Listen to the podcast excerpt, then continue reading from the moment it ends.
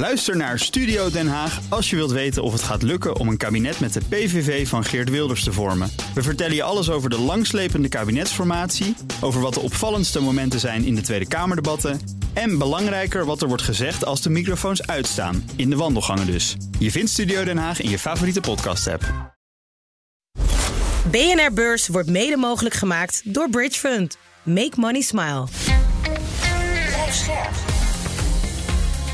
B N R Nieuwsradio. B N R Beurs. Leslie Weerts en Jochem Visser. De tweede handelsweek van het jaar is achter de rug en dus is het tijd voor de beursweek. En daar luister je nu naar. Het is uh, vrijdag, vrijdag twaalf januari. De dag waarop de olieprijs stijgt na aanvallen op Houthis in Jemen. De rebellen vallen al wekenlang schepen aan op de Rode Zee en de Amerikanen en Britten slaan nu terug. The White House confirming the two countries launched joint military strikes in Yemen on Thursday. Defense officials telling Fox News the strikes were carried out using missiles and fighter jets. Oké. Egypte leidt flink onder de onrust op de Rode Zee. Veel schepen mijden daardoor de belangrijke zeeroute. En dus varen ze ook niet door het Suezkanaal. Het kanaal dat de Rode Zee met de Middellandse Zee verbindt. En dat merkt Egypte. Dat ziet de inkomsten hard terugvallen. Sinds begin dit jaar levert het Suezkanaal veertig procent minder op. En rederijen kregen zelfs korting als ze toch de gevaarlijke route namen. Maar de meesten kiezen voor omvaren. En Tesla legt noodgedwongen zijn gigafabriek in Berlijn stil door de aanvallen op de Rode Zee. Die Fahrzeugproduktion in Brandenburgischen Werk Grünheide muss daher für zwei Wochen unterbrochen werden. Grund sei das Fehlen von Bauteilen wegen der Verschiebungen von Transportrouten. Twee weken lang rolt er dus nauwelijks tot niks van de band en de reden is gebrek aan onderdelen. Omdat schepen nu moeten omvaren via veilige routes duurt het langer voordat alle spullen op de juiste plek zijn. En Tesla spreekt van een gat in de toeleveringsketen. Ja, en dit is het moment waarop we Jim Tehupuring van één Vermogensbeheer nodig hebben. En gelukkig is hij bij ons. Hallo Jim. Goedemiddag heren. Ja, Jim, gaat dit een groot probleem worden, die toeleveringsketen, ook voor andere bedrijven? Dat hebben we de afgelopen jaren veelvuldig gezien. Mm-hmm. Uh, vaak blijkt uiteindelijk wel dat het kortstondige paniek is en uiteindelijk ja, dat tekort weer wordt ingelopen. Uh, dat is uiteindelijk ook marktwerking, dus ik lig daar zelf niet direct wakker van. Gelukkig maar. Citigroup, Wells Fargo, JPMorgan Chase en Bank of America. Sinds november zijn al die aandelen aan het stijgen. Maar nu wordt het spannend, want de renteinkomsten dalen en het aantal wanbetalers stijgt. Maar eerst ander opvallend nieuws. Want hoe vervelend die situatie in Jemen ook is, beleggers vinden de opmerkingen van Christine Lagarde nu eventjes belangrijker. Volgens haar is het moeilijkste en ergste deel voorbij in de strijd tegen de inflatie. Ook zegt ze dat de rente omlaag gaat als zeker is dat de inflatie zakt naar dat doel van twee procent. En met die woorden voedt de baas van de Europese Centrale Bank de hoop op een snelle renteverlaging, al kan Lagarde nog geen datum noemen. Lagarde werd bij een Franse tv-zender ook gevraagd naar de problemen rond het Suezkanaal en de gevolgen voor de inflatie.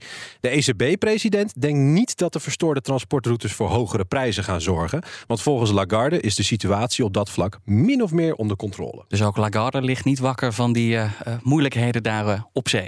Nee, het ijs van de E C B lijkt toch een beetje te smelten nu, uh, Jim. Betekent dat ook dat de rente binnenkort omlaag kan? Belangrijk is natuurlijk, en daar moeten centrale bankiers naar kijken, naar de brede trend. En dan zie je toch echt dat de inflatie daalt. Uh, in Nederland zitten we al onder de twee procent waar uh, de E C B naar streeft. Nou, in de eurozone nog niet. Dan loopt hij tegen de drie. Maar als je bedenkt dat het zo rond de tien was een jaar geleden, ja, dan zie je toch echt wel dat het renteinstrument en die verhogingen zorgen voor een rem op de economie, dalend prijspeil. En uiteindelijk moet je nu wel gaan oppassen dat je niet inderdaad doorschiet de andere kant uit. Uh, volgens mij was het november dat we in, uh, in, in Nederland en ook in België zelfs deflatie hadden. Mm-hmm. Ja, je kunt ook inderdaad te laat je voet van de rem halen. En er zijn natuurlijk ook al wel wat uh, centrale bankiers die zeggen van ja, we moeten veel eerder gaan verlagen dan in mei. Dat is nu de verwachting, maar het zou dus goed kunnen dat we al eerder inderdaad renteverlaging krijgen om te voorkomen dat we te zwaar op die rem trappen. Nou, hier maken we ons dus altijd nog een klein beetje zorgen om de inflatie. In China is het omgekeerd het geval. Jij noemde net al deflatie, uh, Jim. En daar was vorige maand sprake van. Dalende prijzen dus. De consumentenprijzen daalden vorige maand met nul komma drie procent vergeleken met het jaar daarvoor. En dat is niet voor het eerst. Nee, dit is de derde maand op rij van deflatie. De langste reeks sinds tweeduizend negen. En tegelijkertijd daalde de Chinese export vorig jaar voor het eerst sinds tweeduizend zestien. Vanwege hoge inflatie dus in de rest van de wereld en de gestegen rente geven mensen minder geld uit. Daardoor is er ook minder vraag naar Chinese spullen en dus exporteert het land minder. Nou, mensen kochten dus door de hoge inflatie niet alleen minder producten waar Made in China op staat. Hm? Ook luxe modemerken, die worden minder verkocht. Denk bijvoorbeeld aan Burberry, een aandeel dat vandaag in de schijnwerper staat. Ook Burberry verkoopt minder geruite sjaals en kleding. Het bedrijf komt met een winstwaarschuwing nu ook de belangrijke decembermaand tegenvalt. Beleggers trekken de nieuwe tegenvaller vrij slecht. Het aandeel gaat hard omlaag. En ja, dat het aandeel omlaag gaat is ook niet nieuw, want Burberry verliest al maandenlang op de beurs. Nou, het is ook niet de eerste keer dat het bedrijf beleggers moet teleurstellen, want dat verlaagde eerder ook al de vooruitzichten. Groot, groter, grootst. Ik heb het over de banken in Amerika. Bank of America, JPMorgan, Citi, Wells Fargo and more set to report. The group broadly weathering the storm of higher rates and the regional bank fallout in early twintig drieëntwintig. Vandaag dus Citigroup, Wells Fargo, JPMorgan Chase en Bank of America die met de cijfers komen. En aandeelhouders hielden de adem in, want mooier dan vorig jaar gaat het waarschijnlijk niet worden. Ja, Jim, wat zie jij? Je hebt de cijfers bekeken. Gaat het slechter met die grote Amerikaanse banken? Nou, je luidt hem al mooi in. Mooier dan vorig jaar gaat het niet worden. Dus dankjewel. Je ziet in de breedte dat de omzet uh, terugvalt.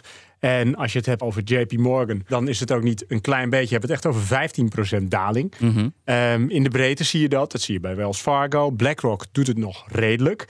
De rentebaten die zijn wel uitzonderlijk sterk. Maar een ander punt wat opvalt is dat ze uh, drie van de vier zijn niet in staat om de verwachtingen van de markt uh, nou ja, te evenaren, laat staan te verslaan. Dus presteren eigenlijk uh, onder verwachting. Ja. En een ander opvallend punt is, het werd net ook al eventjes kort genoemd, ja, dat de voorzieningen voor slechte leningen behoorlijk oplopen. Dat heeft direct natuurlijk weer invloed op de winstgevendheid. Ja, dat past ook wel een beetje bij het beeld van een wat afkalvende economie. En dus ook de toenemende kans op wanbetaling. En zo J P Morgan eh, reserveert daar bijvoorbeeld drie miljard voor. En dat die wanbetalers toenemen, heeft dat ook te maken met die gestegen rente? Want als je nieuwe lening aangaat, betaal je een hogere rente. Ja, dat klopt. In het verleden was het natuurlijk vrij makkelijk voor bedrijven om zich te financieren en ook de financieringslasten kunnen dragen. Ja, als jij tegen twee procent uh, kunt lenen of nu tegen zes, zeven procent of zelfs erger, ja, dan moet je operationele uh, winstgevendheid wel heel sterk zijn om die rentelast te kunnen voldoen. Dus ja, het ene is inderdaad gevolg van het ander. En dat drukt nu dus uiteindelijk ook bijvoorbeeld de winstgevendheid van, uh, van, van J P Morgan. Uh, ja, een jaar geleden was het uh, drie komma vijf dollar ruim wat er in een kwartaal verdiend werd. Mm-hmm. Nu is het drie dollar. Ja, wel, hè? Ja, per aandeel uiteraard, ja. Nou, ze moeten dus geld stoppen in die stoppenpotten vanwege eh, toenemende kans op wanbetalers. Maar ja, er is nog een potje waar die banken geld in moeten stoppen. Namelijk, ze moeten het noodfonds bijvullen. En dat eh, fonds is inmiddels leeg door al die problemen vorig jaar, begin vorig jaar, toen die banken daar omvielen. Hoeveel geld gaat daar naartoe? Ja, je zou het al bijna weer vergeten. Uh, namen als, als Silicon Valley Bank, uh, First Republic, eh, banken waar denk ik veel mensen nog nooit van gehoord hadden, totdat ze vorig jaar omvielen en bijvoorbeeld zo'n First Republic gered moest worden door J P Morgan. Nou, wat was daar aan de hand? Spaarders die waren gegarandeerd tot tweehonderdvijftigduizend dollar. En wie geven die garanties in dat garantiefonds? Dat zijn de andere banken. Die helpen elkaar, staan garant voor elkaar. Dan hebben we het natuurlijk ook over miljarden. Overigens moet ik ook zeggen uh, dat de precieze impact van bijvoorbeeld First Republic nog niet meegenomen is in deze cijfers. Dus we zullen later zien wat dat voor een J P Morgan daadwerkelijk kost. Nou, J P Morgan moet in ieder geval bijna drie miljard dollar storten in dat fonds voor noodlijdende ja. banken. Ja, en wat ik ook grappig vond, uh, banken verdienden flink aan de hogere rente vorig jaar. Maar t- ze moeten nu dus ook steeds meer rente betalen aan spaarders. En Amerika Amerikanen die switchen wel van bank. Is dat rentefeestje nu echt over? Want je ziet de renteinkomsten wel dalen in het vierde kwartaal. Ja, dat klopt. Uh, er staat onder druk. Wat bijvoorbeeld wel zo is, is dat J P Morgan behoorlijke uh, renteverhoging heeft kunnen doorvoeren en daardoor inderdaad meer klanten heeft aangetrokken.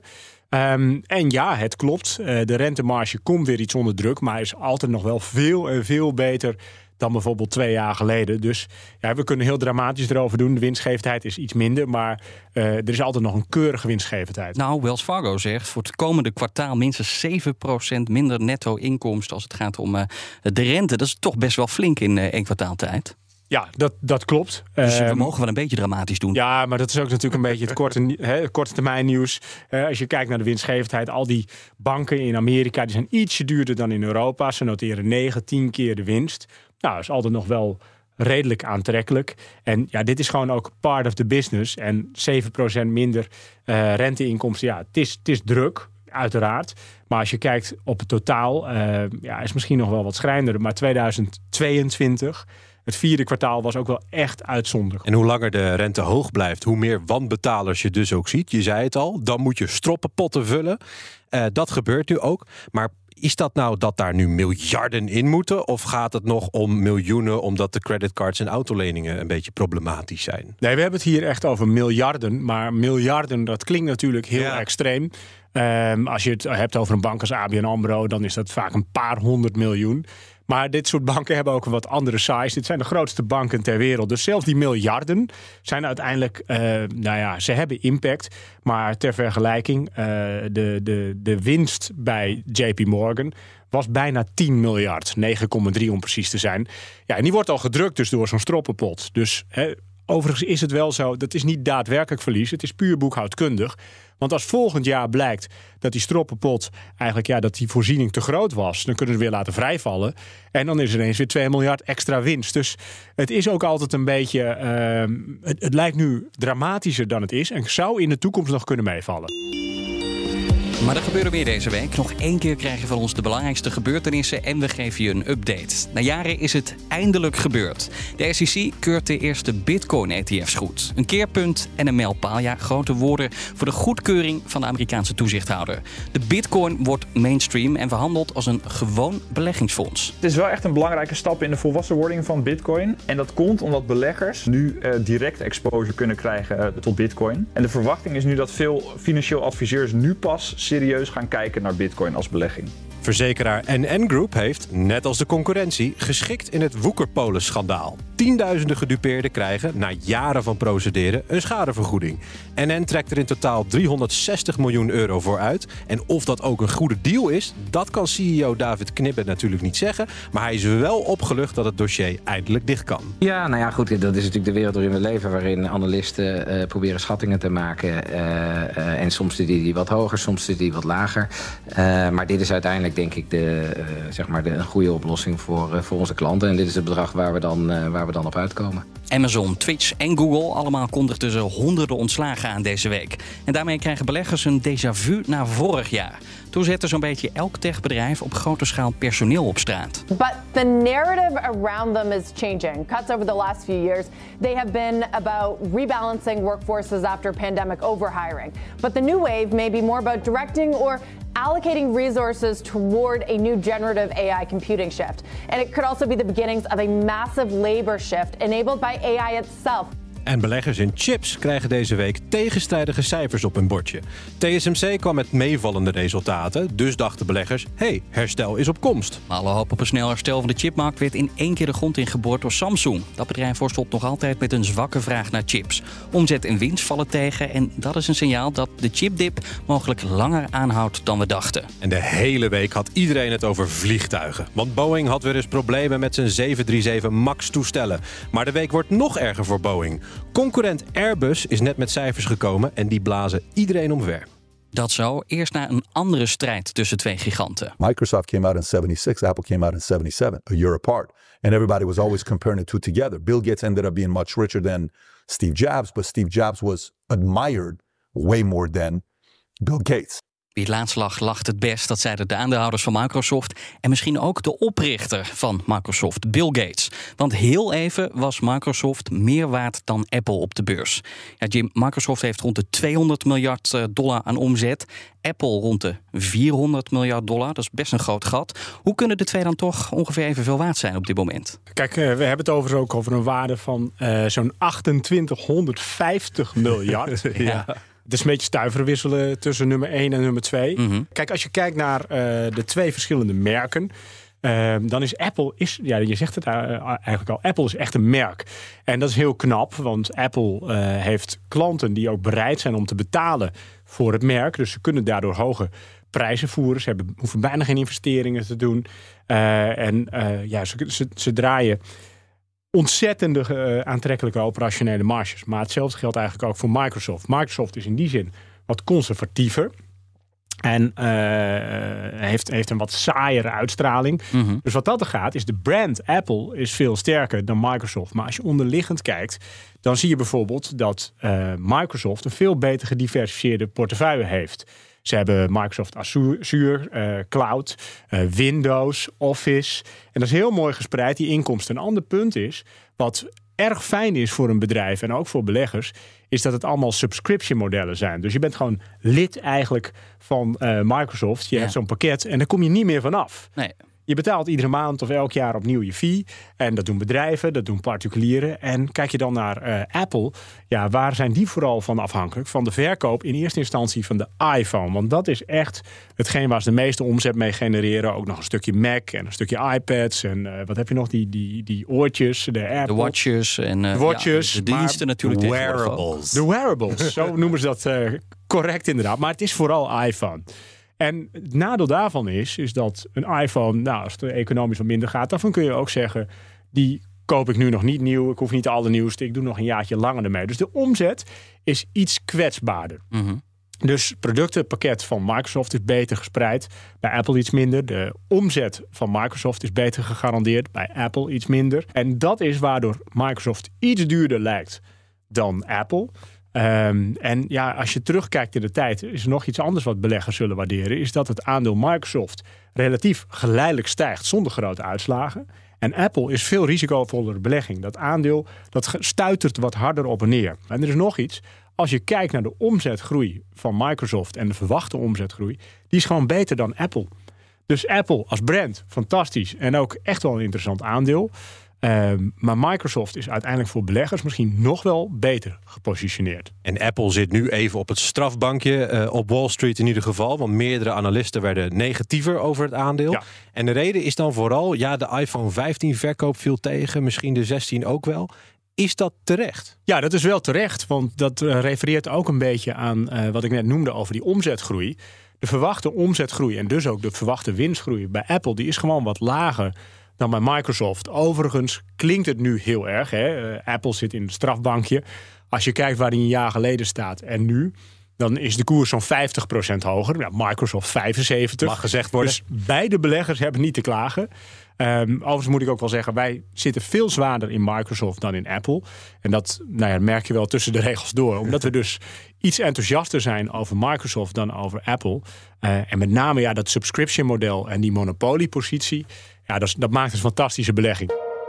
Het is uh, de slechtste start die een operationeel directeur kan hebben. Stephanie Pope van Boeing zat er nog maar een week en ze kreeg meteen loslatende deurpanelen voor de kiezen. honderdzevenenzeventig passengers got the shock of a lifetime Friday. Bang, or like a boom. And passengers say one teen even had his shirt ripped off from the explosive decompression. And the mother was holding on to him. And she said her son's cell phone and some stuff blew out of the plane. Tot overmaat van ramp komt aartsrivaal Airbus ook nog met de cijfers en die zijn gestort goed. En Jochem, jij hebt de cijfers. Ja, vorig jaar leverde Airbus zevenhonderdvijfendertig vliegtuigen. Uh, elf procent meer dan het jaar ervoor. Maar dan ben je nog niet klaar, want ze kregen ook eenentwintighonderd bestellingen vorig jaar. En dat is meer dan het dubbele van het jaar ervoor. En dus puilt het orderboek uit. De boodschap is eigenlijk duidelijk. tweeduizend drieëntwintig was een recordjaar voor Airbus. Jim, Boeing komt dus steeds meer op achterstand. Al voor dat incident met die deur gaat dit nieuwe incident het gat tussen de twee nog verder vergroten. In het voordeel dus van Airbus. Absoluut. Kijk, dit is natuurlijk een unieke kans voor Airbus om uh, klanten die voorheen met Boeing vlogen, of het nou de prijsvechter is of de luxe airlines en zelfs misschien wel partijen zoals United, ja. of in dit geval geloof ik dat uh, een Canadese maatschappij was waar de deur uit vloog. Ja, dat is Alaska Airlines. Die gaan natuurlijk wel heel kritisch kijken naar de toestellen die, hebben, die ze hebben. En dit, ja, als ik Uh, in dit geval Airbus was, zou ik nu wel eventjes bellen en zeggen, ik heb een mooi voorstel voor je met een vliegtuig wat wel op orde is. En je noemt het al, hè, uh, als je kijkt naar de verschillen in orders, maar ook in de verschillen in resultaten tussen Airbus en Boeing. Het enige wat Boeing op het moment doet, is verlies maken. En dat is niet, ik zeg op het moment, maar dat is al jarenlang aan de gang. Ja. Beste resultaat in de afgelopen vijf jaar, dat was een verlies van één miljard. Het beste resultaat was een verlies van uh, één miljard. Ja, kijk je wat dan een slecht jaar was, dat was twintig miljard verlies. Dus ze hebben inmiddels een netto schuldpositie van veertig miljard. Dus Ja, Boeing komt wel echt in de problemen. Nou, zet je dat dan af tegen bijvoorbeeld uh, Airbus. Nou, die hadden ook in de uh, afgelopen jaren wel mindere resultaten. Natuurlijk ten gevolge van corona. Ja. Maar toen verloren zij één miljard. Nou, dat was dus het beste resultaat van, uh, Boeing. van Boeing. Maar ja, Jim, jij zegt net... nou, het is misschien een goed moment voor Airbus om even de telefoon te pakken... te zeggen, wij hebben wel goede vliegtuigen. Ja. Maar kan Airbus al die bestellingen wel aan? Want het zijn er zoveel, als we daar ook nog die klanten vanuit Boeing krijgen... die fabrieken moeten het ook aan kunnen. Ze moeten het wel kunnen bouwen. Kunnen ze dat? Nou ja, goed, je capaciteit voor het extra bouwen van vliegtuigen... die bouw je niet zomaar even uit. Dus dat is wel een nadeel van deze industrie. We hadden het net over Microsoft. Ja, die kan heel makkelijk opschalen. Dat kan Airbus niet. Dus leveringen uh, voor dit soort bestellingen... die liggen vaak ook ver in de toekomst. Nou, dat, dat scheelt dan nog. Uh, maar dat is natuurlijk wel iets wat ze ook meteen bij een uh, order uh, meegeven. Uh, en ja, op het moment dat er veel vraag is... is er nog iets anders gunstig. Dan kun je ook je prijzen verhogen. Ja. En dat is natuurlijk altijd het hele moeilijke in die luchtvaartmarkt. Met name als je het over de maatschappijen zelf hebt. Er is heel veel concurrentie. En het is echt een markt waarin uh, gevochten wordt... om uh, hele kleine, uh, nou ja, eigenlijk voordeeltjes. En in dit geval geldt dan natuurlijk wel dat Airbus die moeilijke markt ineens kan ombuigen in ja, uh, een voordeel van extra marge. Vorig jaar was het aandeel nog de winnaar. Chipmachinemaker Besi steeg zo'n honderdvijftig procent in een jaar. Maar nu zegt de ene na de andere analist dat je het maar beter kan verkopen. In een paar dagen tijd krijgt het bedrijf drie adviesverlagingen om de oren... van U B S tot Deutsche Bank. En ik vroeg mij af, Jim... wat vind jij van al dat zagrijn van analisten? Nou, ik vind dat analisten in dit geval ook eerlijk tegenover zichzelf moeten zijn. Oh. En uh, ja, als je eerder een aandeel had dat, nou, zeg even een euro of zestig prijsde... en je mm-hmm. gaf koersdoelen af voor tachtig, negentig uh, en een enthousiasteling honderdtien... Um, we hebben honderdveertig gezien, we staan nu honderddertig... Als je dan uh, opnieuw al je getallen invult en er komt nog steeds honderdtien uit... dan kun je maar één ding doen en dat is zeggen verkoop. Um, Ja, betekent het dan dat Besi geen goed bedrijf is? Absoluut niet. Alleen je krijgt nu wel een uh, spraak. Er is misschien wel sprake van extreme waardering. Kijk, ik moet er ook eerlijk bij zeggen. Wij hebben twee jaar terug uh, Besi gekocht in onze uh, portefeuilles. Hebben een paar keer afgebouwd omdat de weging te zwaar begon te worden. En in december hebben we de positie gehalveerd. En dat is dus niet omdat we Besi niet een goed bedrijf vinden... maar wel omdat we het bedrijf misschien wel wat te duur vinden geworden. Laten we wel wezen, tweeduizend drieëntwintig is eigenlijk een overgangsjaar voor Besi. Heel slecht jaar als je kijkt naar omzet en winstgevendheid. Dus het moet komen in tweeduizend vierentwintig en tweeduizend vijfentwintig. Nou, dat gaat waarschijnlijk ook wel komen. Maar als je de verwachte omzet of winstgevendheid afzet tegen de koers van nu... ja, dan kun je niet anders dan concluderen dat Besi wel heel erg duur is. Uh, veertig keer de winst over tweeduizend vierentwintig. vijfentwintig keer de winst over tweeduizend vijfentwintig. Dus ja, de prijs van nu is gewoon heel erg stevig. Voor misschien wel een heel mooi bedrijf met hè, nieuwe technologie. Maar ook schreeuwend duur. Maar wat is duur, Jim? Want eind december tweeduizend acht betaal je voor Besi tachtig cent. Vijf jaar later ruim vier euro. Nou, uh, nu staat de koers zo volgens mij rond de honderddertig euro. Jij kijkt naar volgend jaar en het jaar erop. Maar moet je niet veel verder kijken? En is dat ja. aandeel dan niet veel meer waard? Ja, over vijftien jaar komt er tweehonderd miljard ja. uit. Hij is ook al een ja, paar dit, keer... Dit is, dit is een vrij korte periode waarin ja, dat ja. aandeel toch heel hard gestegen ja. is. Nou, hij is ook uh, gesplitst nog tussendoor. Um, en daarom gaat het niet zozeer om de koers. Het gaat om de relatieve waarderingen. En je moet de huidige koers afzetten tegen de winst, tegen de vrije kasstroom, tegen het operationeel resultaat, tegen dividend, om te kunnen bepalen of een waardering realistisch is of niet. Moet je eigenlijk ook nog weer meenemen. Wat is de verwachte winstgroei? Wat is de verwachte uh, omzetgroei? En pas dan kun je bepalen of honderddertig duur of goedkoop is. En ja, wij komen ook tot de conclusie, best duur. Je hoort het al, we zitten midden in het cijferseizoen van de grote Amerikaanse banken. Tijd voor volgende week, want dan zijn Goldman Sachs en Morgan Stanley aan de beurt. Andere grote banken boekten wel mooie jaarwinsten, maar het vierde kwartaal viel tegen. Minder renteinkomsten, meer wanbetalers en ze moesten ook allemaal miljarden storten in het fonds dat banken redt in Amerika. De hogere rente is niet zo nieuw meer en spaarders in Amerika die wisselen wel van bank als je ze te weinig betaalt. Nou, nu dus tijd voor Goldman Sachs en Morgan Stanley en die banken leunen meer op deals dan op leningen. Dus beleggers willen met name weten wanneer de inkomsten uit handel en fusies en overnames weer toenemen. Als je nu klaar bent met luisteren, dan weet je het. Het is weekend. Jim, jij was deze uitzending onze gezagvoerder. Dank je wel. Jim Tehupuring van Eenvermogensbeheer. En gelukkig van Airbus, hè? Van he? Airbus, ja, inderdaad. En gelukkig weet je ook nog wat van de beurs. Best veel eigenlijk. Dank je wel. En jij ook bedankt voor het luisteren. En wij zijn er volgende week weer. Tot maandag. Tot volgende week. B N R Beurs wordt mede mogelijk gemaakt door Bridge Fund. Make money smile. Ook Diana Matroos vind je in de B N R-app. Ja, inderdaad. Je kunt live naar mij luisteren tijdens de Big Five. Ook handig in de B N R-app. Breaking nieuwsmeldingen, maar ook het allerlaatste zakelijke nieuws. En je vindt in de app alle B N R-podcasts, waaronder Wetenschap Vandaag. Download nu de gratis B N R-app en blijf scherp.